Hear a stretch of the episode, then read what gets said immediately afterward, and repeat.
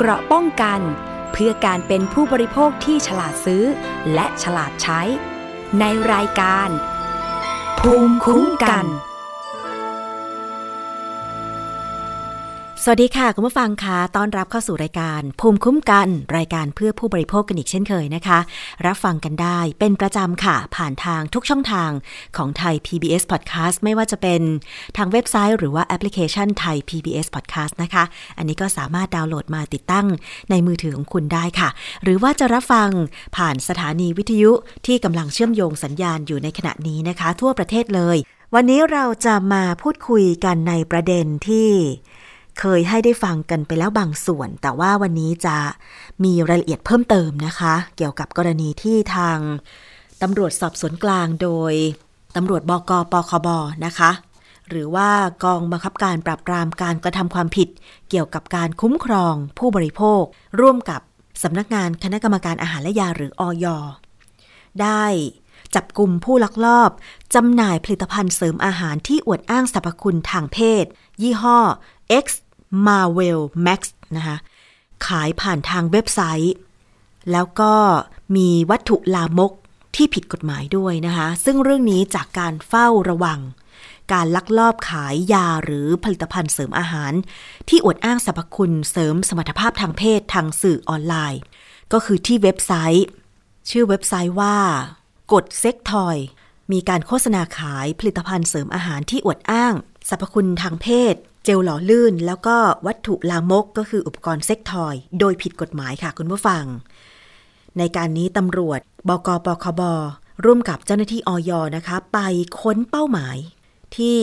ทำการขายผลิตภัณฑ์เหล่านี้ผ่านเว็บไซต์สามจุดในเขตกรุงเทพมหานครแล้วก็สมุทรปราการค่ะผลการตรวจค้นก็ปรากฏว่าพบผลิตภัณฑ์เสริมอาหารที่อวดอ้างว่าเสริมสมรรถภาพทางเพศยี่ห้อ X Marvel Maxเจลหล่อลื่นยี่ห้อ X Marvel Max Gel นะคะแล้วก็ Titan Gel พร้อมกับเซ็กทอยจำนวนมากเลยทีเดียวนะคะนอกจากนี้ก็ยังตรวจพบผลิตภัณฑ์เครื่องสำอางอย่างเช่นสบู่ยกกระชับสัดส่วนแผ่นมาร์กหน้ารวมของกลางมูลค่ากว่า ห้าแสน บาทโดยผู้ต้องหาก็ยอมรับสารภาพว่าลักลอบนำสินค้าดังกล่าวจากต่างประเทศมีไว้เพื่อจำหน่ายให้กับลูกค้าที่สนใจโดยโพสต์ขายผ่านทางเว็บไซต์จริงจึงได้ตรวจยึดนะคะแล้วก็นำส่งพนักงานสอบสวนเพื่อตรวจวิเคราะห์ดำเนินคดีตามกฎหมายกันต่อไปซึ่งเรื่องนี้นะคะรายละเอียดว่าผลิตภัณฑ์ที่จับเหล่านี้มันมีอันตรายอย่างไรซึ่งมีเยอะมากนะคะเป็นสิบกว่าชนิดเราจะไปฟังจากทางด้านของเภสัชกรหญิงสุภัทราบุญเสริมผู้ทรงคุณวุฒิด้านมาตรฐานผลิตภัณฑ์ด้านสาธารณสุขรักษาราชการแทนรองเลขาธิการคณะกรรมการอาหารและยาถึงอันตรายของผลิตภัณฑ์เสริมอาหารที่อวดอ้างสรรพคุณทางเพศค่ะผู้ลักลอบนำเข้าผลิตภัณฑ์สุขภาพที่ผิดกฎหมายครั้งนี้เนื่องจากว่าเริ่มต้นนะคะจากเว็บไซต์นะคะโคเซ็กทอยเพราะฉะนั้นเรารู้อยู่แล้วเริ่มต้นจากทางด้านทางทางเพศนะคะเพราะฉะนั้นสินค้าที่เราจับได้ในครั้งนี้เนี่ยก็จะเป็นสิ่งที่เกี่ยวข้องนะคะกับทางด้านทางด้านเซ็กนะคะจะเป็นส่วนใหญ่นะคะซึ่งเป็นสินค้าที่ลักลอบนำเข้านะคะจากต่างประเทศแล้วก็เป็นสินค้าที่ผิดกฎหมายทั้งหมดนะคะเป็นของเถื่อนสิ่งที่อย.จะเตือนให้ระวังนะคะมี สองถึงสาม รายการใหญ่ๆนะคะตัวแรกก็จะเป็นอาหารเสริมนะคะยี่ห้อนะคะที่เป็นเขียนว่า X Marvel Max นะคะอันนี้เนี่ยนะคะเอ่อบอกว่าเป็นอาหารเสริมที่ใช้เสริมสมรรถภาพทางเพศพูดง่ายๆว่าเป็นอาหารเสริมลักลอบใส่ยานะคะจะกลุ่มจำพวกเอ่อไวอากร้าลงไปนะคะทำให้มีสมรรถภาพทางเพศดีขึ้นอันนี้เป็นสิ่งที่อันตรายอย่างยิ่งนะคะเพราะว่าการหย่อนสมรรถภาพทางเพศเนี่ยเป็นโรคอย่างหนึ่งคนที่นะคะหย่อนสมรรถภาพทางเพศต้องไปหาแพทย์วินิจฉัยแล้วก็สั่งจ่ายยาซึ่งเป็นยานะคะควบคุมพิเศษจะต้องสั่งจ่ายโดยการดูแลของแพทย์คนที่มีโรคประจำตัวโดยเฉพาะโรคความดันโลหิตสูงรับประทานเข้าไปเนี่ยอันตรายถึงแก่ชีวิตยิ่งเป็นของเถื่อนอย่างนี้เราไม่รู้เลยว่าลักลอบใส่ยาไปในปริมาณเท่าไหร่เพราะนั้นมีหลายคนนะคะที่รับประทานอาหารเสริมอย่างเนี้ยของเถื่อนอย่างเนี้ยแล้วก็ช็อกถึงแก่ชีวิตแล้วก็ไม่กล้าบอกเพราะว่ารู้ว่าตัวเองเนี่ยซื้อของเถื่อนมาใช้นะคะอันนี้อันตรายอย่างยิ่งอันที่สองก็คือกลุ่มที่เป็นเจลหล่อลื่นอันนี้คือไททันเจลนะคะกับ ยี่ห้อเดียวกับอันนี้นะคะเอสมาเวลเจลเจลหล่อลื่นเนี่ยนะคะดูเหมือนเป็นเจลธรรมดาแต่ที่จริงไม่ใช่นะคะออยเราจัดเป็นเครื่องมือแพทย์ต้องขออนุญาตอยู่นะคะถ้าไม่ขออนุญาตเนี่ยนะคะก็ผิดกฎหมายเพราะอะไรเพราะว่าเจลพวกนี้เนี่ยใช้กับอวัยวะเพศนะคะไม่ว่าจะเป็นช่องคลอดนะคะหรือว่าอวัยวะอื่นๆซึ่งถ้าเกิดผลิตไม่ดีนะคะก็จะเกิดการติดเชื้อได้อันตรายถึงแก่ชีวิตเช่นเดียวกันนะคะสิ่งที่เราคิดว่าอาจจะไม่สำคัญแต่ที่จริงสำคัญนะคะเพราะนั้นก็เป็นของเถื่อนนะคะขณะเดียวกันเนี่ยในการจับกุมครั้งนี้เนี่ยก็เจอผลิตภัณฑ์ที่เกี่ยวข้องกับสถานการณ์โควิดด้วยนะคะอย่างเช่นในกรณีของผลิตภัณฑ์นะคะอาหารเสริมที่อ้างว่าบำรุงปอดอันนี้ก็เป็นของเถื่อนนะคะถ้าดูฉลากแล้วไม่มีฉลากภาษาไทยเลยเป็นภาษาเวียดนามภาษาต่างประเทศนะคะก็ขอเตือนประชาชนว่าอย่าซื้อนะคะก็ขอย้ำเตือนอีกครั้งหนึ่งนะคะผลิตภัณฑ์ไม่ว่าจะผลิตในประเทศหรือนำเข้าจากต่างประเทศจะต้องขออนุญาตจากออย.ก่อนนะคะถ้าเป็นอาหารเสริมต้องมีเลขสิบสามหลักอยู่ในกรอบเครื่องหมายออย.เครื่องมือแพทย์นะคะก็จะต้องขออนุญาตเช่นเดียวกันท่านสามารถตรวจสอบนะคะว่าผลิตภัณฑ์ที่ท่านซื้อนะคะผ่านออย.หรือเปล่าได้นะคะโดยการโทรไปที่หนึ่งห้าห้าหกนะคะเข้าไปในเว็บไซต์ตรวจสอบผลิตภัณฑ์หรือว่าโหลดออยแอปพลิเคชันและเอาเลขออยเข้าไปแต่ทั้งนี้ทั้งนั้นนะคะถ้าผลิตภัณฑ์นั้นไม่มีฉลากภาษาไทยเป็นของที่ผิดกฎหมายแน่นอนค่ะขอบคุณค่ะเสียงนะคะจากการแถลงข่าวซึ่งก็ถือว่าเป็นคำเตือนจากออยที่ดีเลยทีเดียวนะคะคุณผู้ฟังเรื่องนี้เนี่ยมันสะท้อนถึงอะไรหลายๆอย่างเกี่ยวกับความเชื่อในการเสริมสมรรถภาพทางเพศด้วยแล้วก็การขายออนไลน์ด้วยนะคะอย่างที่เภสัชกรหญิงสุภัทราบุญเสริมผู้ทรงคุณวุฒิด้านมาตรฐานผลิตภัณฑ์ด้านสาธารณสุขรักษาราชการแทนรองเลขาธิการคณะกรรมการอาหารและยาท่านได้กล่าวไว้ว่าผลิตภัณฑ์ที่ใช้เกี่ยวกับสุขภาพทางเพศหรือแม้แต่การหย่อนสมรรถภาพทางเพศเนี่ยเป็นโรคชนิดหนึ่งนะคะซึ่งต้องไปรับคำปรึกษาจากแพทย์ผู้เชี่ยวชาญถึงจะได้รับคำแนะนำที่ถูกต้องไม่เป็นอันตรายต่อสุขภาพโดยเฉพาะคุณผู้ชายนะคะเพราะฉะนั้นการไปหาซื้อ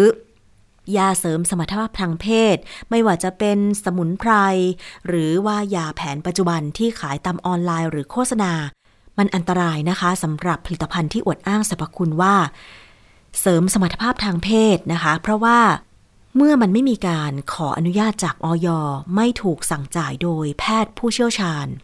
เพราะฉะนั้นเนี่ยมั่นใจไม่ได้เลยค่ะว่ามันจะปลอดภัยเพราะว่าส่วนมากมักจะมีการลักลอบผสมยาอันตรายที่ทางการแพทย์เนี่ยใช้ในการบำบัดรักษาอาการหย่อนสมรรถภาพทางเพศนกเขาไม่ขันหรืออะไรก็ว่าไปแต่ตำรับนี้เนี่ยจะต้องสั่งจ่ายโดยนายแพทย์แพทย์หญิงแพทย์ผู้เชี่ยวชาญไม่ใช่ว่าคิดอยากจะกินกี่เม็ดก็กินนะคะเพราะว่าเราจะเห็นตามข่าวอยู่บ่อยๆแหละอยู่เนืองๆเป็นประจำว่า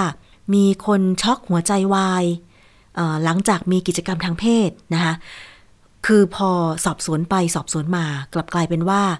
คนที่ช็อกหัวใจวายนั้นเนี่ยก็กินยาเสริมสมรรถภาพทางเพศเพื่อให้ตัวเองสู้อะไรอย่างเงี้ยนะคะอันนี้อันตรายจริงๆนะคะถ้าไม่อยากจะเสียชีวิตก็ต้องไปปรึกษาแพทย์ค่ะไม่ต้องอายนะคะไปพบหมอเนี่ยคือหมอเขาจะให้ยาที่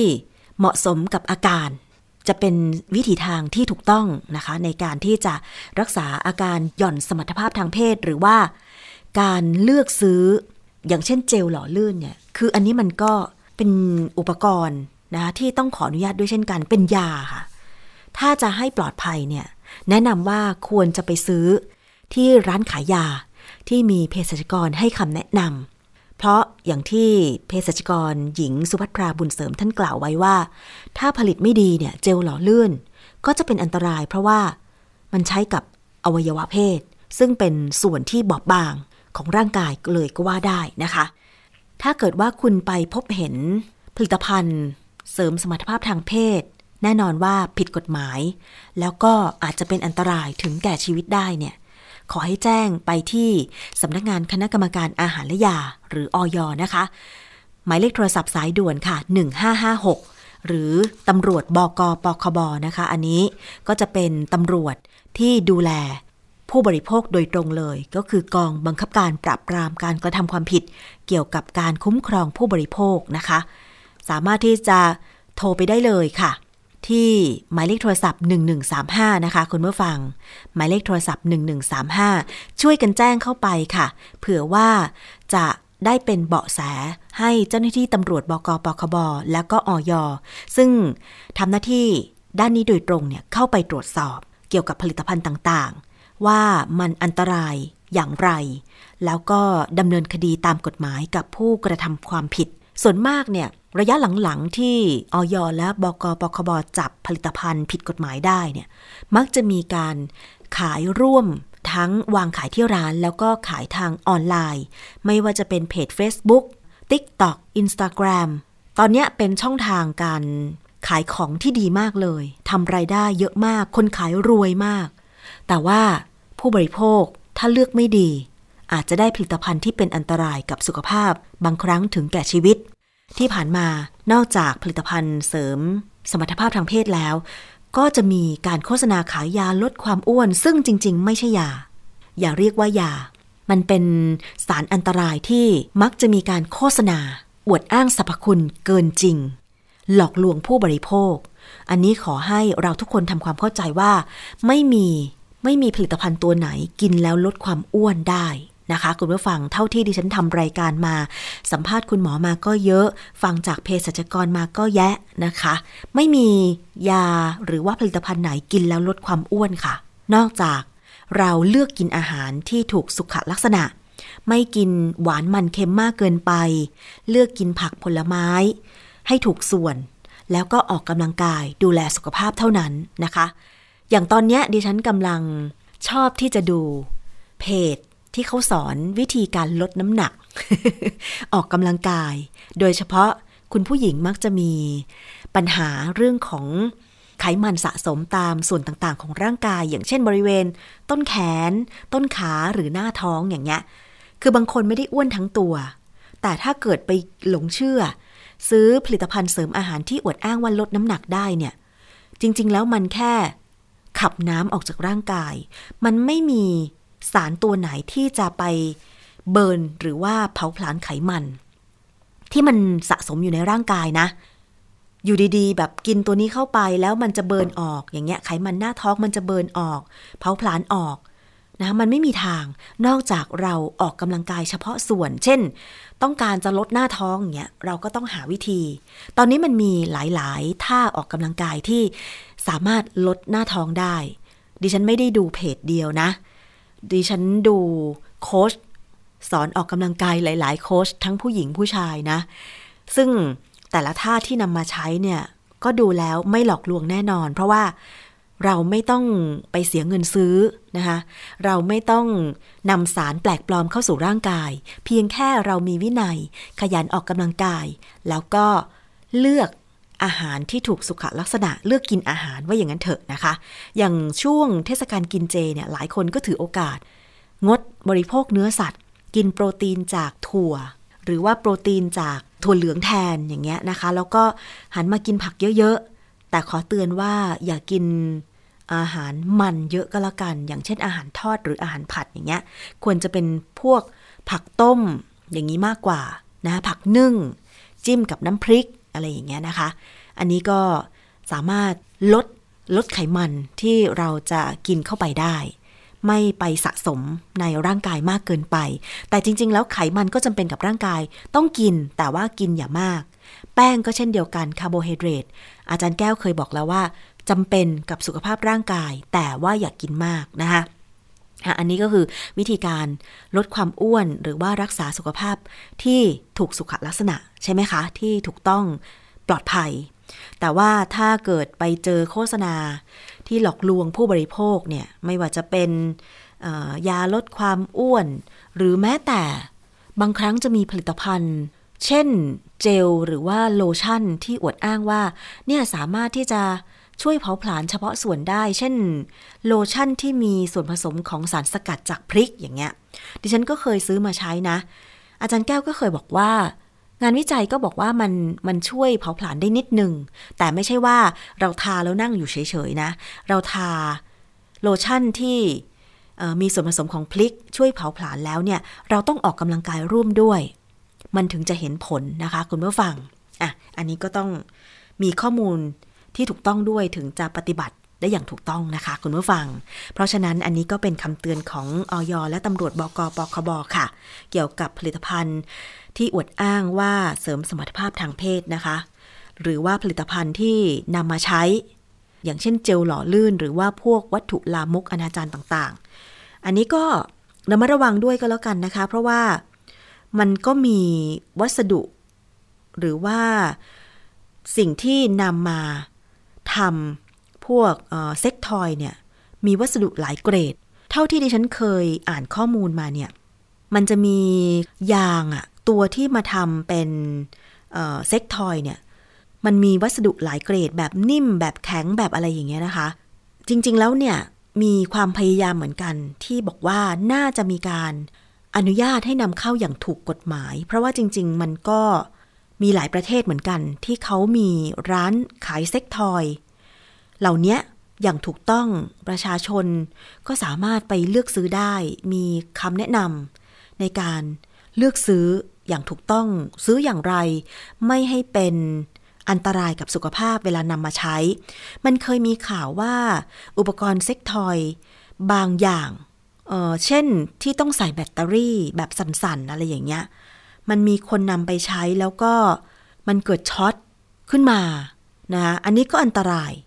คืออยากจะบอกว่าถ้าจะทำให้มันถูกกฎหมายมันก็จะได้ช่วยกันตรวจสอบคนที่จะนำเข้ามาขายในเมืองไทยเนี่ยก็จะได้ไปขออนุญาตหน่วยราชการที่รับผิดชอบก็จะได้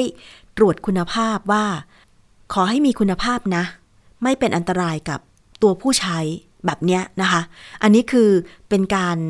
เสนอข้อมูลในสื่อต่างๆเท่าที่เคยรวบรวมหรือว่าได้ผ่านตาได้อ่านมานะคะคุณผู้ฟังอันนี้ก็ว่ากันไปเนาะคุณผู้ฟังมันก็ไม่ผิดไม่ถูกแหละ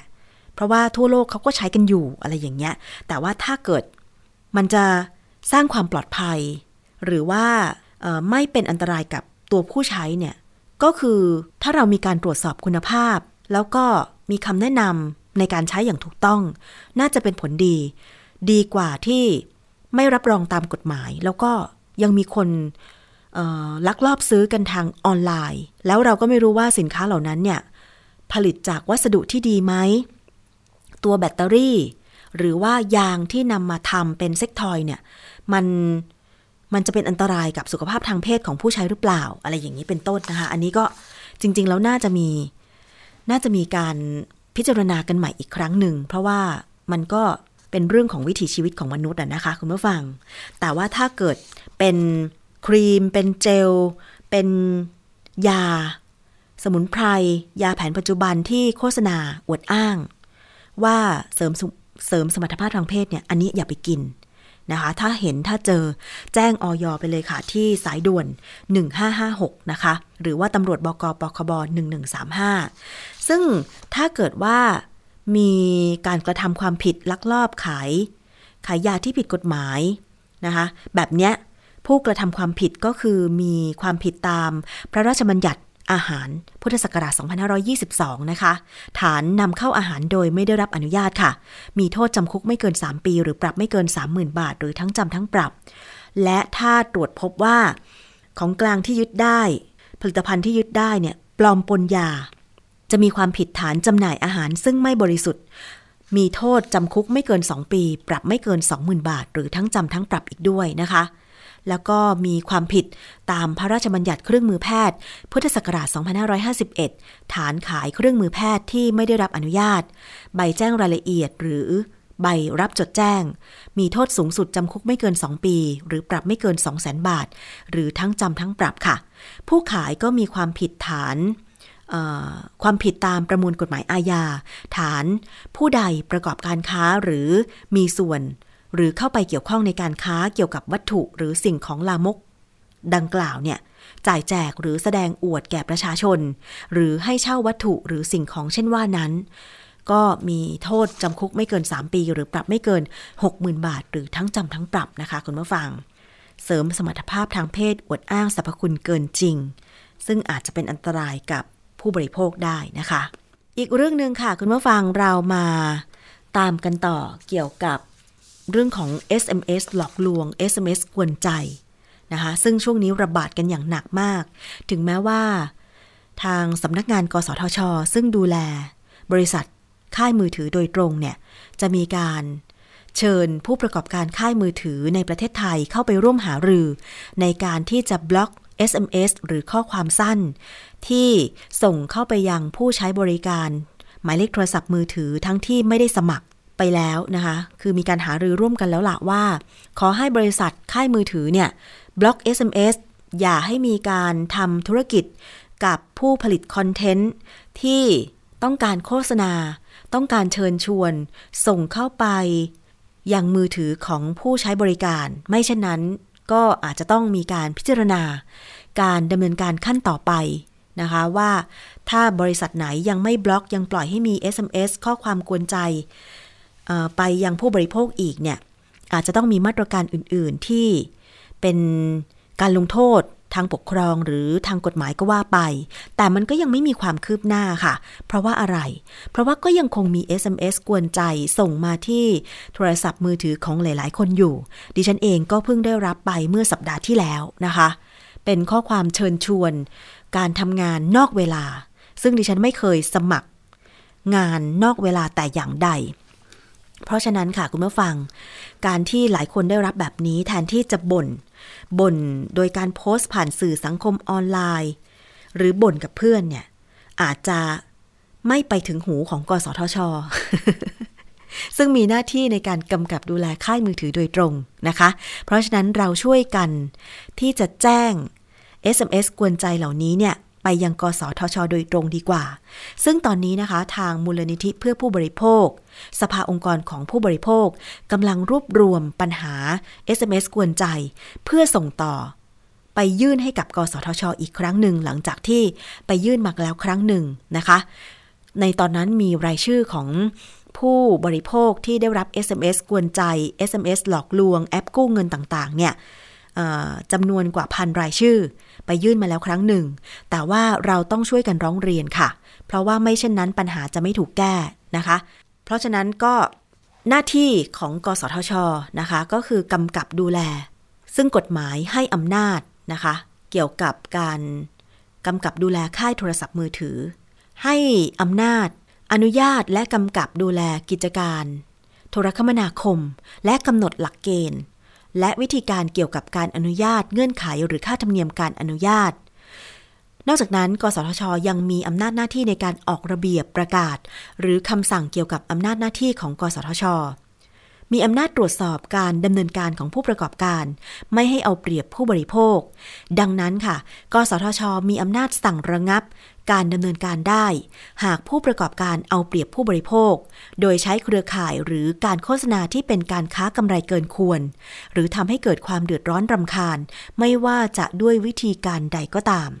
กสทช.มีอำนาจระงับการดำเนินการเอาเปรียบผู้บริโภคของผู้ประกอบการโดยทันทีลงโทษปรับไม่เกินห้าล้าน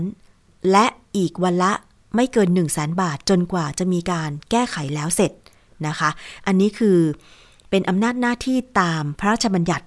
องค์การจัดสรรคลื่นความถี่และกำกับการประกอบกิจการวิทยุกระจายเสียงวิทยุโทรทัศน์และกิจการโทรคมนาคมพุทธศักราชสองพันห้าร้อยห้าสิบสามและที่แก้ไขเพิ่มเติมของกสทช.เพราะฉะนั้นปัญหา เอส เอ็ม เอส กวนใจ เอส เอ็ม เอส หลอกลวงหลอกลวงให้กู้เงินซึ่งตอนนี้มีเยอะมากคือคนเนี่ยมีความต้องการเงินที่จะไปดำรงชีวิตและการทำงานประกอบธุรกิจเพราะว่าในช่วงการระบาดโควิด สิบเก้า เนี่ยหลายคนไม่สามารถที่จะเปิดร้านได้เพราะว่าถูกสั่งให้งดเช่นร้านอาหารฟิตเนสหรือสถานที่ที่มันมีการรวมตัวของผู้คนอันนี้ถูกถูกระงับไปถูกปิดไปเพราะฉะนั้นเนี่ยเมื่อมีการอนุญาตให้เปิดอีกครั้งหนึ่งจึงต้องมีความต้องการในการนำเงินมาลงทุนหลายคนมีปัญหาหนี้สินหาทางออกไม่ได้เพราะว่าการจะไปกู้เงินจากสถาบันการเงินตอนนี้ต้องใช้หลักฐานนะคะแล้วก็เครดิตในการกู้สินเชื่อต่างๆเมื่อ ไม่มีเครดิตไม่มีความน่าเชื่อถือสถาบันการเงินเขาก็ไม่ปล่อยกู้เพราะฉะนั้นทางออกเดียวของหลายๆคนก็คือไปกู้นอกระบบกู้ผ่านแอปพลิเคชันกู้เงินออนไลน์ซึ่งโดยส่วนมากแล้วเนี่ยก็จะมีการเรียกเก็บดอกเบี้ยที่แพงมากเพราะว่าไม่มีกฎหมายไปควบคุมไม่สามารถควบคุมได้หรือบางแอปพลิเคชันก็เป็นแอปที่หลอกลวงไม่มีการให้กู้เงินจริงสังเกตจากอะไรสังเกตจากที่มี call center ที่อ้างว่าเป็นผู้ให้กู้แล้วก็บอกเงื่อนไขการกู้โดยการให้จ่ายค่าธรรมเนียมหลายๆค่าธรรมเนียมโดยให้ผู้ที่ขอกู้เนี่ยโอนเงินไปให้ผู้จะให้กู้ก่อนซึ่งไม่มีวิธีการปฏิบัติแบบนี้เมื่อเราจะไปกู้ที่สถาบันการเงินหรือธนาคารเพราะฉะนั้นการที่เราไปกู้เงินแอปพลิเคชันกู้เงินออนไลน์แล้วเขาให้เราโอนเงินไปก่อนเนี่ยหลอกลวงแน่นอนใช่ไหมคะเพราะเราจะเป็นขอเพราะเพราะว่าเราเนี่ยเป็นผู้ขอกู้หมายความว่าเราไม่มีเงิน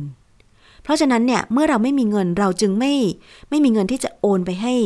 ผู้จะให้กู้ก่อนผู้จะให้กู้นั่นแหละควรจะเอาเงินมาให้เราไม่ใช่เราเอาเงินไปให้ผู้จะให้กู้ถ้าคุณโทรไปแอปพลิเคชันกู้เงินรายไหนหรือมีหมายเลขโทรศัพท์หรือ เอส เอ็ม เอส เข้ามายังมือถือของคุณแล้วบอกว่าคุณจะต้องโอนค่าธรรมเนียมไปให้ก่อนถึงจะให้เงินกู้มาอย่าไปโอนอย่าไปหลงเชื่อรายงานไปนะคะคือตอนนี้มีคำเตือนนะคะจากหลายๆธนาคารเลยแล้วก็รวมถึงธนาคารแห่งประเทศไทยด้วยที่เร่งแก้ไขปัญหา เอส เอ็ม เอส หลอกโอนเงินกู้และธนาคารกสิกรไทยมีคำเตือนออกมาแล้วเช่นเดียวกันว่าพบมิจฉาชีพใช้คนใกล้ตัวผู้เสียหายหลอกใช้ข้อมูลบัตรประชาชนก่อนขอกู้ผ่านระบบอิเล็กทรอนิกส์สถาบันการเงินสร้างความเสียหายอย่างมากโดยเฉพาะในภาคตะวันออกค่ะแล้วก็เป็นห่วงในพื้นที่อื่นๆด้วยนะคะธนาคารกสิกรไทยรายงานว่าขณะนี้มีกลุ่มมิจฉาชีพหลอกลวงประชาชนให้เงินกู้หลักแสนผ่านทางโทรศัพท์มือถือซึ่งสร้างความเสียหายให้แก่ประชาชนในภาคตะวันออกและอาจจะขยายไปในพื้นที่อื่นเพิ่มขึ้นด้วยจึงขอแนะนำประชาชนให้เพิ่มความระมัดระวังบุคคลหรือกลุ่มบุคคลซึ่งอาจจะเป็นบุคคลที่คุ้นเคยหรือน่าเชื่อถือทำการชักชวนว่าจะสามารถช่วยเหลือการกู้เงินจากสถาบันการเงินได้โดยใช้บัตรประชาชนใบเดียวและให้สแกนใบหน้าเพื่อยืนยันตัวตนโดยมิจฉาชีพจะดาวน์โหลดแอปพลิเคชันของสถาบันการเงินจากนั้นก็จะเปิดบัญชีออมทรัพย์อิเล็กทรอนิกส์ก็คือแอปพลิเคชันของธนาคารต่างๆนะคะแล้วก็ขอกู้เงินจากสถาบันการเงินในนามประชาชนผ่านทางโทรศัพท์มือถือเมื่อสถาบันการเงินพิจารณาอนุมัติสินเชื่อตามขั้นตอนแล้วเนี่ยจะโอนเงินเข้าบัญชีของคนร้ายในฐานะผู้เปิดบัญชีและจะยักยอกเงินกู้ที่เป็นของตนเองส่วนผู้ถูกหลอกลวงอาจได้รับเงินเพียงเล็กน้อยหรือบางรายไม่ได้รับเงินเลยแต่ในที่สุดจะต้องรับภาระเป็นหนี้จำนวนมากกับสถาบันการเงินตามธุรกรรมกู้เงินที่เกิดขึ้นทั้งนี้ธนาคารจึงขอแนะนำประชาชนว่าไม่ควรมอบบัตรประชาชนตัวจริงหรือสำเนาบัตรประชาชนให้ผู้อื่นหรือให้ผู้อื่นนำไปทำธุรกรรมการเงินแทนตัวเองโดยเฉพาะการเปิดบัญชีธนาคารหรือการขอกู้เงินขอให้มีสติในการพิจารณาเจตนาและความช่วยเหลือต่างๆอย่างรอบคอบโดยเฉพาะการใช้บัตรประชาชนของตัวเองขอกู้เงินจากสถาบันการเงินอย่ามองเพียงผลประโยชน์ที่บุคคลอื่นหยิบยื่นให้เพราะอาจจะสร้างภาระหนี้ล้นพ้นตัวในระยะยาวให้แก่ตนเองและครอบครัวรวมทั้งควรจะติดต่อสอบถามหน่วยงานที่รับผิดชอบโดยตรงนะคะคุณผู้ฟังนางสาวสิริธิดาพนมวรรณ ณ อยุธยาค่ะผู้ช่วยผู้ว่าการสายนโยบายระบบการชำระเงินและเทคโนโลยีทางการเงินธนาคารแห่งประเทศไทยยอมรับว่าธนาคารแห่งประเทศไทยหรือแบงก์ชาติเนี่ยก็ไม่ได้นิ่งนอนใจเกี่ยวกับปัญหาดังกล่าวและกำลังร่วมมือกับหน่วยงานที่เกี่ยวข้องเร่งแก้ไขปัญหาที่เกิดขึ้นและออกแบบแนวทางป้องกันเบื้องต้นก็ขอเตือนประชาชนอย่าหลงเชื่อกลโกงข้อความ เอส เอ็ม เอส หรือข้อความสั้นเนี่ยที่ส่งเข้าไปยังโทรศัพท์มือถือโดยเด็ดขาดห้ามไม่ให้ข้อมูลส่วนตัวกับบุคคลอื่นและหยุดคิดก่อนคลิกลิงก์ต่างๆที่ส่งผ่าน เอส เอ็ม เอส อย่างรอบคอบอันนี้บอกข่าวสารนี้ กับพ่อแม่พี่น้องกับปู่ย่าตายายพี่ป้าน้าอาที่อยู่ในต่างจังหวัดด้วยเพราะบางทีเนี่ยเขาอาจจะคิดว่าข้อความที่ส่งเข้าไปในมือถือเป็นข่าวสารหรือเป็นสิ่งที่ลูกหลานส่งไปนะไม่เป็นอันตรายบอกเลยนะคะว่าถ้ามีข้อความแล้วก็มีลิงก์ลิงก์ก็คือมันจะขึ้นเป็นตัวสีฟ้าๆถ้าเกิดว่ากดคลิกไปเนี่ยมันจะลิงก์ไปสู่อีกเว็บหนึ่งอีกแอปหนึ่งแล้วบางเว็บบางแอปเนี่ยมิจฉาชีพมันเขียนโปรแกรมให้ล้วงข้อมูลไปได้เลยอัตโนมัติโดยที่เราไม่ต้องคลิกอะไรเลยแค่คลิกลิงก์เข้าไปมันเชื่อมต่ออีกลิงก์หนึ่งปุ๊บเนี่ยอีกหน้าเว็บหนึ่งปุ๊บเนี่ยนะคะมันก็เอาข้อมูลเช่นหมายเลขโทรศัพท์ของเรานะคะหรือ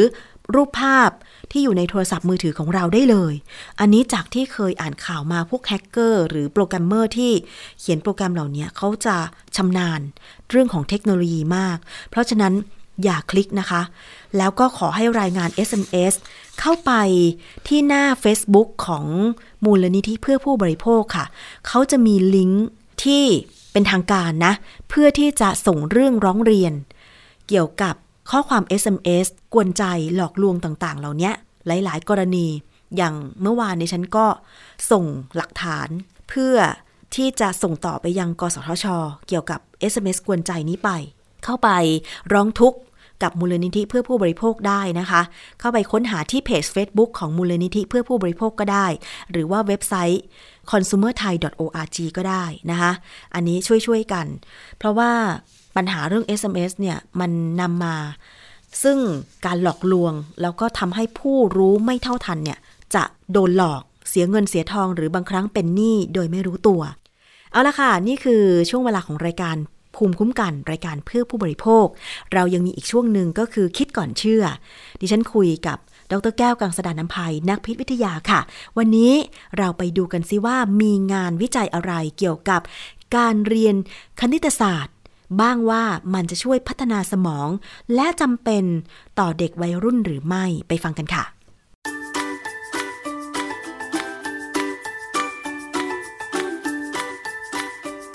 ค่ะช่วงคิดก่อนเชื่อ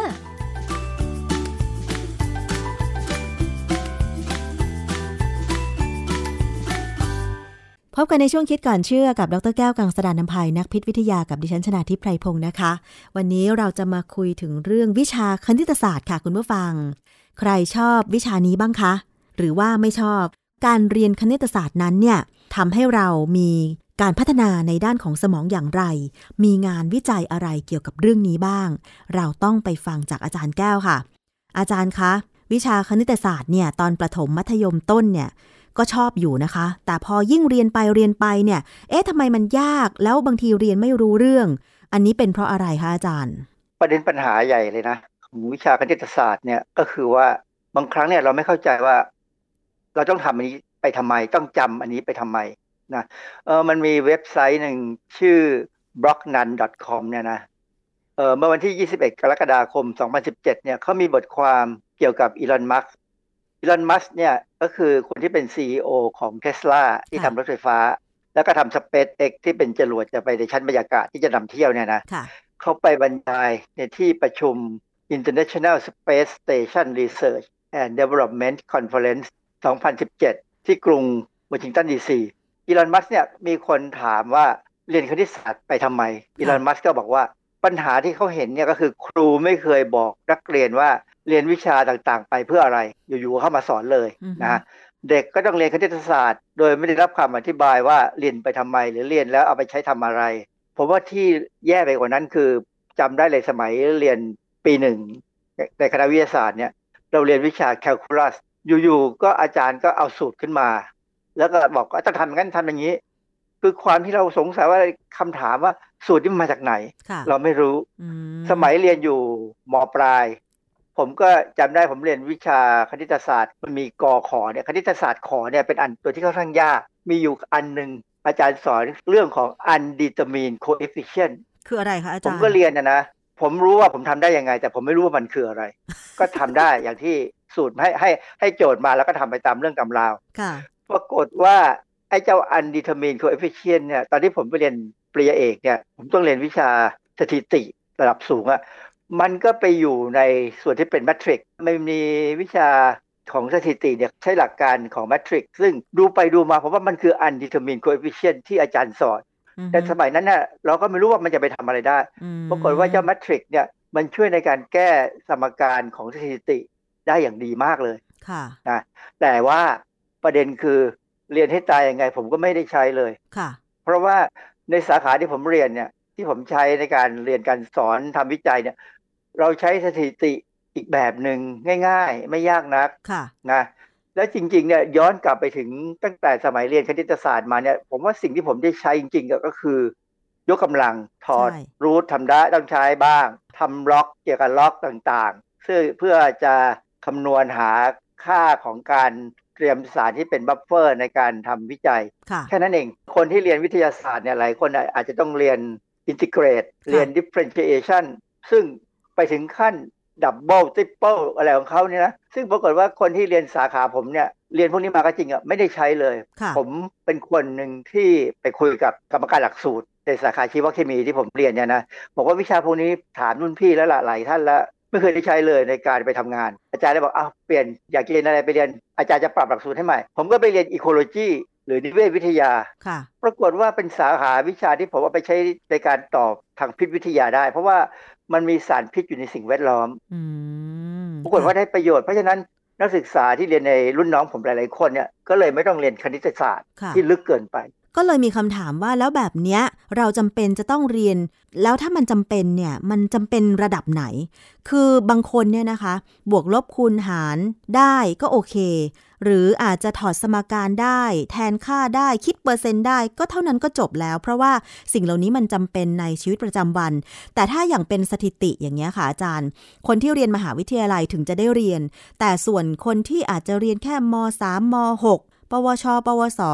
อาจจะไม่ค่อยจำเป็นเท่าไหร่อะไรอย่างเงี้ยค่ะอาจารย์คือความจริงคณิตศาสตร์เนี่ยสำคัญมากนะเราจำเป็นต้องเรียนเวลาเราไปช้อปปิ้งเนี่ยไปซื้อสินค้าเนี่ยเราใช้ประหยัดตัวอย่างแน่ๆเพื่อที่จะคำนวณว่าสินค้าชิ้นนี้ต่อหน่วยน้ำหนักราคาต่างกันไหมเอออะไรเงี้ยนะมันมันต้องใช้แน่ๆแต่เราก็อาจจะใช้เครื่องคิดเลขช่วยด้วยซึ่งง่ายขึ้นเลยทำให้เด็กสมัยนี้เนี่ยเรียน ว, วิชาคณิตศาสตร์คิดในใจเลขคณิตคิดในใจอะไรพวกเนี้ยไม่ค่อยเป็น กดมือถือตลอดนะก็อันนี้ก็ไปว่ากันละแต่ถ้าเมื่อไหร่ก็ตามที่มือถือมันไม่มีไม่มีใช้สัญญาณไม่มีใช้หรือมือถือหรือระบบไฟเราเสียเนี่ยคิดในใจไม่เป็นอันนี้จะยุ่งเราก็นับนิ้วเอาอาจารย์คือคือคณิตศาสตร์เนี่ยเรานึกถึงว่าเอามาใช้ประโยชน์ยังไงแต่ความจริงแล้วคณิตศาสตร์เนี่ยมันมีงานวิจัยที่บอกว่าการเรียนคณิตศาสตร์เนี่ยช่วยทำให้สมองเราเนี่ยพัฒนาได้ดีซึ่งผมว่าเอ๊ะมันดีได้ยังไงก็เลยไปดูมีบทความหนึ่งชื่อ The The Impact of a Lack of Mathematical Education on Brain Development and Future Attainment เขาพูดถึงเกี่ยวกับผลของการเรียนคณิตศาสตร์ว่ามันมีผลยังไงกับการพัฒนาสมองเนี่ยนะบทความนี้ตีพิมพ์ในวารสาร พี เอ็น เอ เอส ตีพิมพ์ในปี สองพันยี่สิบเอ็ดเนี่ยผลสรุปว่าคณิตศาสตร์เนี่ยช่วยส่งผลต่อการพัฒนาการของสมองของเด็กวัยรุ่นที่เริ่มก้าวเข้าสู่การเป็นผู้ใหญ่อาจารย์คะแล้วทำไมบทสรุปของงานวิจัยชิ้นนี้ถึงบอกว่าคณิตศาสตร์ช่วยส่งผลต่อพัฒนาการของสมองของเด็กวัยรุ่นเขามีวิธีวิจัยยังไงคะอาจารย์ในการทำวิจัยเนี่ยเขาก็เลือกอาสาสมัครมานะเป็นนักเรียนอายุ สิบสี่ถึงสิบแปด ปีจำนวนหนึ่งร้อยสามสิบสามคนที่มีวิถีชีวิตและสภาพแวดล้อมใกล้เคียงกันเพื่อลดตัวแปรอื่นๆซึ่งอาจส่งผลต่อการพัฒนาการของนักเรียนทั้งสองกลุ่มออกไปอันนี้เป็นเรื่องที่ถูกต้องนะอันนี้คือสิ่งหนึ่งที่ผมมองในปัญหาของการทำวิจัยเกี่ยวกับวัคซีนบ้านเราเนี่ยเวลาเขาทำวิจัยเนี่ยเขาไม่ได้ดูตัวอาสาสมัครเลยว่ามีความเหมือนหรือไม่เหมือนกันยังไงดังนั้นผลที่ได้ออกมาเนี่ยมันเลยประหลาดนะงานวิจัยที่เราพูดถึงเมื่อกี้เนี่ยเป็นของคนอังกฤษแต่ว่าในตอนนี้เขาใช้คำว่าสหราชอาณาจักรคือหมายความว่าเขารวมทั้งอังกฤษทั้งสกอตแลนด์ทั้งเวลแล้วก็ไอร์แลนด์เหนือเข้าไปนะเขาบอกว่าคนอังกฤษหรือคนในสหราชอาณาจักรเนี่ยเมื่ออายุสิบหกปีมีสิทธิ์ที่จะเลิกเรียนวิชาคณิตศาสตร์ได้คือเหมือนกับเลือกสาขาวิชาที่จะไปเรียนว่าจะไปทางไหนเช่นถ้าไปเป็นนักหนังสือพิมพ์อย่างเงี้ยนะต้องใช้คณิตศาสตร์ไหมหรือไปเป็นช่างตัดเสื้ออย่างเงี้ยต้องใช้คณิตศาสตร์ไหมคือคณิตศาสตร์ที่เลยจากอายุสิบหกปีขึ้นไปเนี่ยมันคงจะเริ่มเข้าสู่ระบบเป็นคณิตศาสตร์ที่ชั้นสูงขึ้นไปแล้วอาจจะเป็นแคลคูลัสอะไรพวกเนี้ยนะ เพราะฉะนั้นเนี่ยเขาก็ไปดูว่าเด็กที่เลือกไม่เรียนกับเลือกเรียนเนี่ยจะมีการพัฒนาสมองยังไงสิ่งที่เขาตรวจในสมองคือเขาตรวจปริมาณของกาบากาบานี่มีชื่อเต็มว่าแกมมาอะมิโนบิวไทริกแอซิดนะเราอาจจะเคยได้ยินนะกินกาบากินข้าวกล้องงอกได้กาบาทำให้สมองดีอะไรอย่างนี้ใช่ไหมมีการขายเลยตอนเนี้ยตอนหนึ่งที่เขาเขานิยมกันมากเขาจะมีคนขายข้าวกล้องงอกเนี่ยซึ่งขณะที่ข้าวมันงอกเนี่ยมันจะมีการสร้างกาบาขึ้นมาเยอะที่ยังเป็นปัญหาอยู่ก็คือว่ากาบาที่อยู่ในข้าวกล้องงอกเนี่ยมันซึมเข้าไปในสมองไหมเพราะอะไรอาจารย์กาบามันคือสารอะไรคะมันเป็นกรดอะมิโนตัวหนึ่งซึ่งเป็นสารสื่อประสาทเกี่ยวกับการส่งคำสั่งระหว่างสมองกับระบบประสาทในร่างกายเรากาบาเนี่ยถูกผลิตในสมองผลิตจากกรดกูตามิกเวลาผลิตขึ้นมาแล้วเนี่ยผลิตในสมองก็ใช้ในสมองแต่ก็สามารถจะส่งออกมานอกสมองได้แต่ถ้าอยู่นอกสมองเนี่ยจะเข้าไปได้ไหมส่วนใหญ่เนี่ยสารเคมีหลายๆอย่างเนี่ยเข้าสมองไม่ได้นะเรามีที่กั้น blood brain barrier เป็นเครื่องกั้นเพราะว่าสมองเนี่ยเป็นอวัยวะที่ค่อนข้างจะประณีตนะต้องระวังอันตรายมากไม่ยอมให้อะไรเข้าไปได้มากนะถ้าเข้าไปแล้วมากๆเนี่ยสมองอาจจะทำงานลำบากนะฮะแล้วที่เขาบอกว่ากินสารโน้นสารนี้เพื่อบำรุงสมองมันก็ไม่ได้ผลจริงสิฮะอาจารย์มันต้องมีงานวิจัยไงว่าเข้าไปได้ไหมคือผลที่เขาศึกษากาบาในสัตว์ทดลองเนี่ยนะทำให้เขาสรุปได้ว่ากาบาเนี่ยเป็นสารที่มีประโยชน์กับสมองคือลดอาการวิตกกังวลบรรเทาโรคซึมเศร้าและความเครียดเหมือนกับว่าถ้าเรามีกาบาในสมองมากเนี่ยเราจะสบายหลับง่ายคนที่มีกาบาน้อยก็จะหลับยากผมเคยถามตัวเองเนี่ยว่าผมมีกาบาในสมองมากหรือน้อยเพราะว่าบางวันผมก็หลับยากบางวันผมก็หลับง่ายบางวันก็ซึมบางวันก็ไม่ซึมใช่ไหมอาจารย์อันนี้ก็ไม่น่าจะเหมือนกันคือแต่รู้อย่างเดียวตอนนี้ว่าถ้าไม่คิดว่าจะหลับแล้วมันหลับเองเคยมีคนถามผมมาว่าทำยังไงถึงจะหลับง่ายเขาบอกว่าอย่าไปคิดถึงว่ามันจะหลับหรือไม่หลับพอนอนลงไปแล้วก็นอนเฉยๆไม่ต้องคิดอะไรมากอย่าหวังอะไรมากว่าจะหลับหรือไม่หลับถ้ามันไม่หลับก็ไม่หลับก็ปรากฏว่าผมหลับเลยหลับเร็วด้วยแต่ถ้าหวังว่าโอ้เดี๋ยวพรุ่งนี้ต้องตื่นเช้าแล้วต้องอย่างงี้นะปรากฏว่ามันไม่หลับอ่ะเพราะกังวลนะฮะกังวล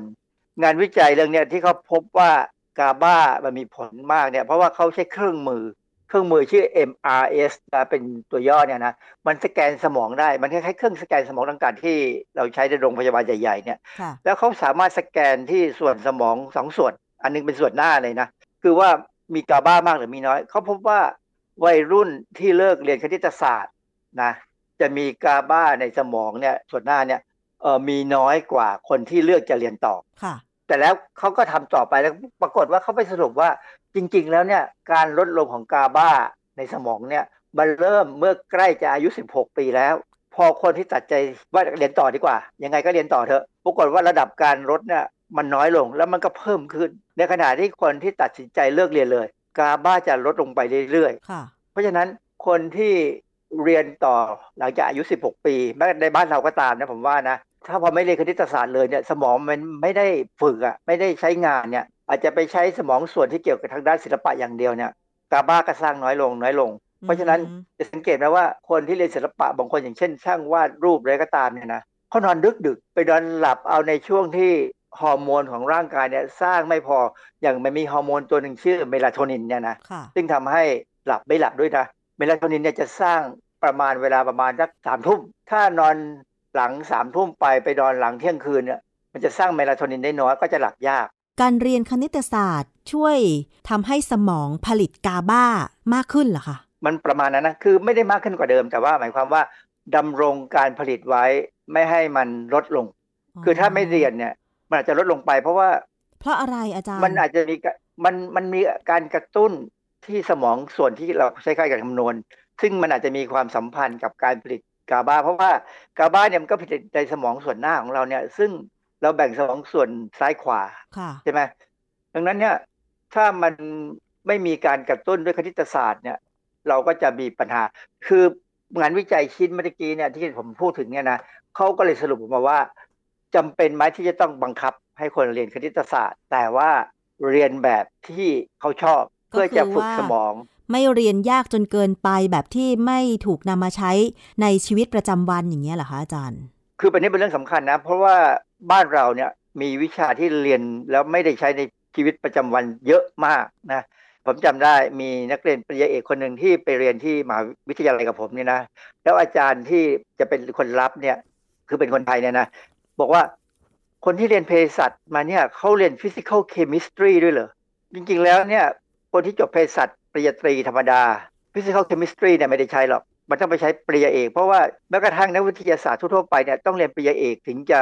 มองเห็นประโยชน์ของ physical chemistry ซึ่งมันเป็นวิชาที่เขาบอกว่าเป็นสาขาที่ยากที่สุดของ chemistry หรือวิชาเคมีซึ่งเราจำเป็นต้องใช้เมื่อจำเป็นต้องเรียนดังนั้นเนี่ยคณิตศาสตร์ส่วนที่ยากเนี่ยควรจะเรียนไม่จำเป็นต้องใช้ฝรั่งเป็นอย่างนั้นหมดนะหลังๆเนี่ยอย่างเช่นยุโรปเนี่ยเขาจะรู้เลยว่าสาขาวิชาเนี่ยจะต้องเรียนอันนี้ขนาดไหน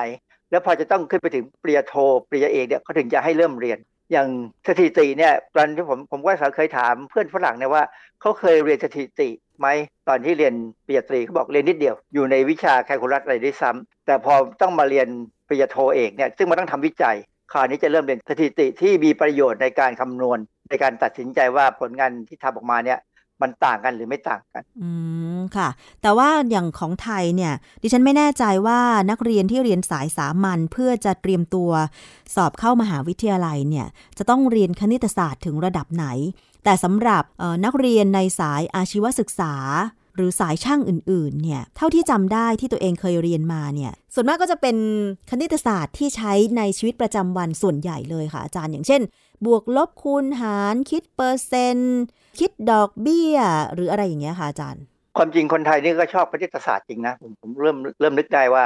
อ๋อเรามีคดีเกี่ยวกับการเล่นหวยเล่นไพ่กันเป็นแถวเลยเนี่ยใช้คณิตศาสตร์แท้ๆเลยนะใช่เพราะว่าเอาว่างก็รัมมี่กดดังกดแดงผสมสิบอะไรเงี้ยความจริงอันนี้ก็เป็นอันนึงที่ควรจะทำแต่ว่าต้องทำแบบแบบที่เป็นเรื่องที่ถูกต้องนะ ให้หัดถอดและไพ่คนที่ถอดไพ่เป็นเนี่ยเขาจะบวกเลขอย่างในคิดในใจเนี่ย uh-huh. อย่างว่องไวใช่ไหม uh-huh. ซึ่งคนไทยคิดเป็นและชอบนะ แต่ว่าชอบเอาไปเล่นเป็นการพนันนั่นเอง ถ้าเรามาคิดว่ามันเป็นคณิตศาสตร์ที่ช่วยฝึกสมองเนี่ยมันก็จะได้ประโยชน์ก็ถ้าสมมติว่าเราจะมาฝึกแบบเล่นไพ่แต่เราไม่กินเงินกันก็ไม่ถือเป็นการพนันใช่ไหมอาจารย์ก็ในคอมพิวเตอร์ส่วนใหญ่ที่เราซื้อมาเนี่ยจะมีเกมพวกนี้แถมอืมใช่นะซึ่งหัดซึ่งควรจะเล่นด้วยซ้ำนะฮะเอ่อเกมต่างๆที่มีการให้จำนู่นจำนี้เนี่ยอันนี้เป็นการฝึกสมองอาจารย์แต่ว่าถ้าอย่างนั้นดิฉันก็ได้ฝึกสมองทุกวันสิเพราะว่าดิฉันเล่นในโทรศัพท์ ก็เล่นได้อันนี้ก็ดีก็ก็ใช้ได้เขาแนะนำด้วยซ้ำว่าคนสูงอายุเนี่ยให้พยายามเล่นเกมพวกนี้นะเพื่อให้สมองได้พัฒนาอย่างของผมเนี่ยผมไม่ค่อยได้ชอบเล่นเกมนะแต่ผมชอบค้นข้อมูลซึ่งมันก็ต้อง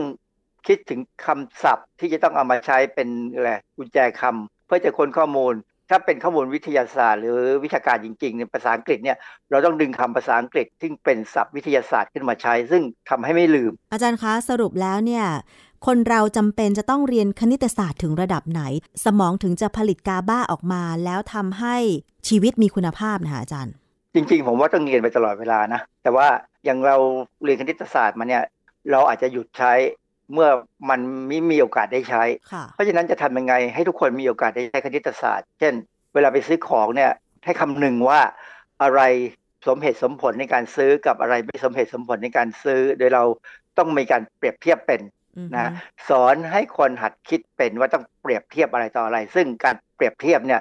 หลายๆอย่างเนี่ยมันต้องใช้คณิตศาสตร์มาเป็นฐานเพื่อคำนวณเช่นประหยัดยาอย่างเงี้ยชัดๆเลยอย่างเช่นเวลาไปซื้อ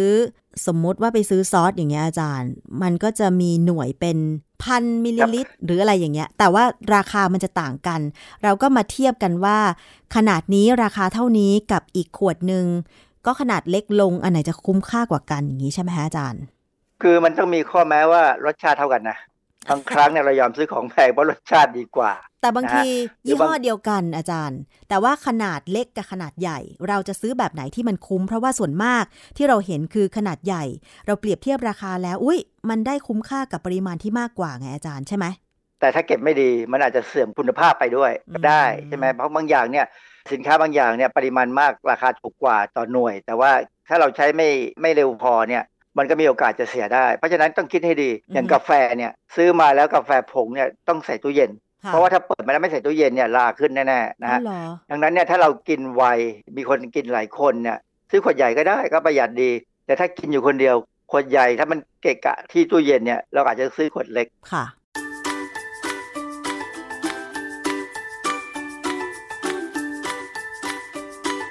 ช่วงคิดก่อนเชื่อ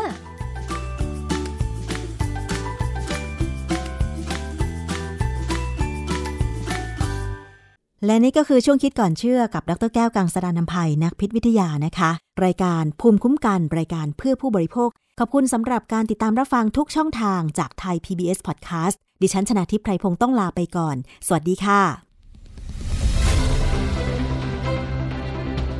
ติดตามรายการได้ที่ ดับเบิลยู ดับเบิลยู ดับเบิลยู ดอท ไทย พี บี เอส พอดแคสต์ ดอท คอม แอปพลิเคชัน Thai พี บี เอส Podcast หรือฟังผ่านแอปพลิเคชัน Podcast ของ iOS Google Podcast Android Podbean SoundCloud และ Spotify ติดตามความเคลื่อนไหวของรายการและแสดงความคิดเห็นโดยกดถูกใจที่ เฟซบุ๊ก ดอท คอม สแลช ไทย พี บี เอส พอดแคสต์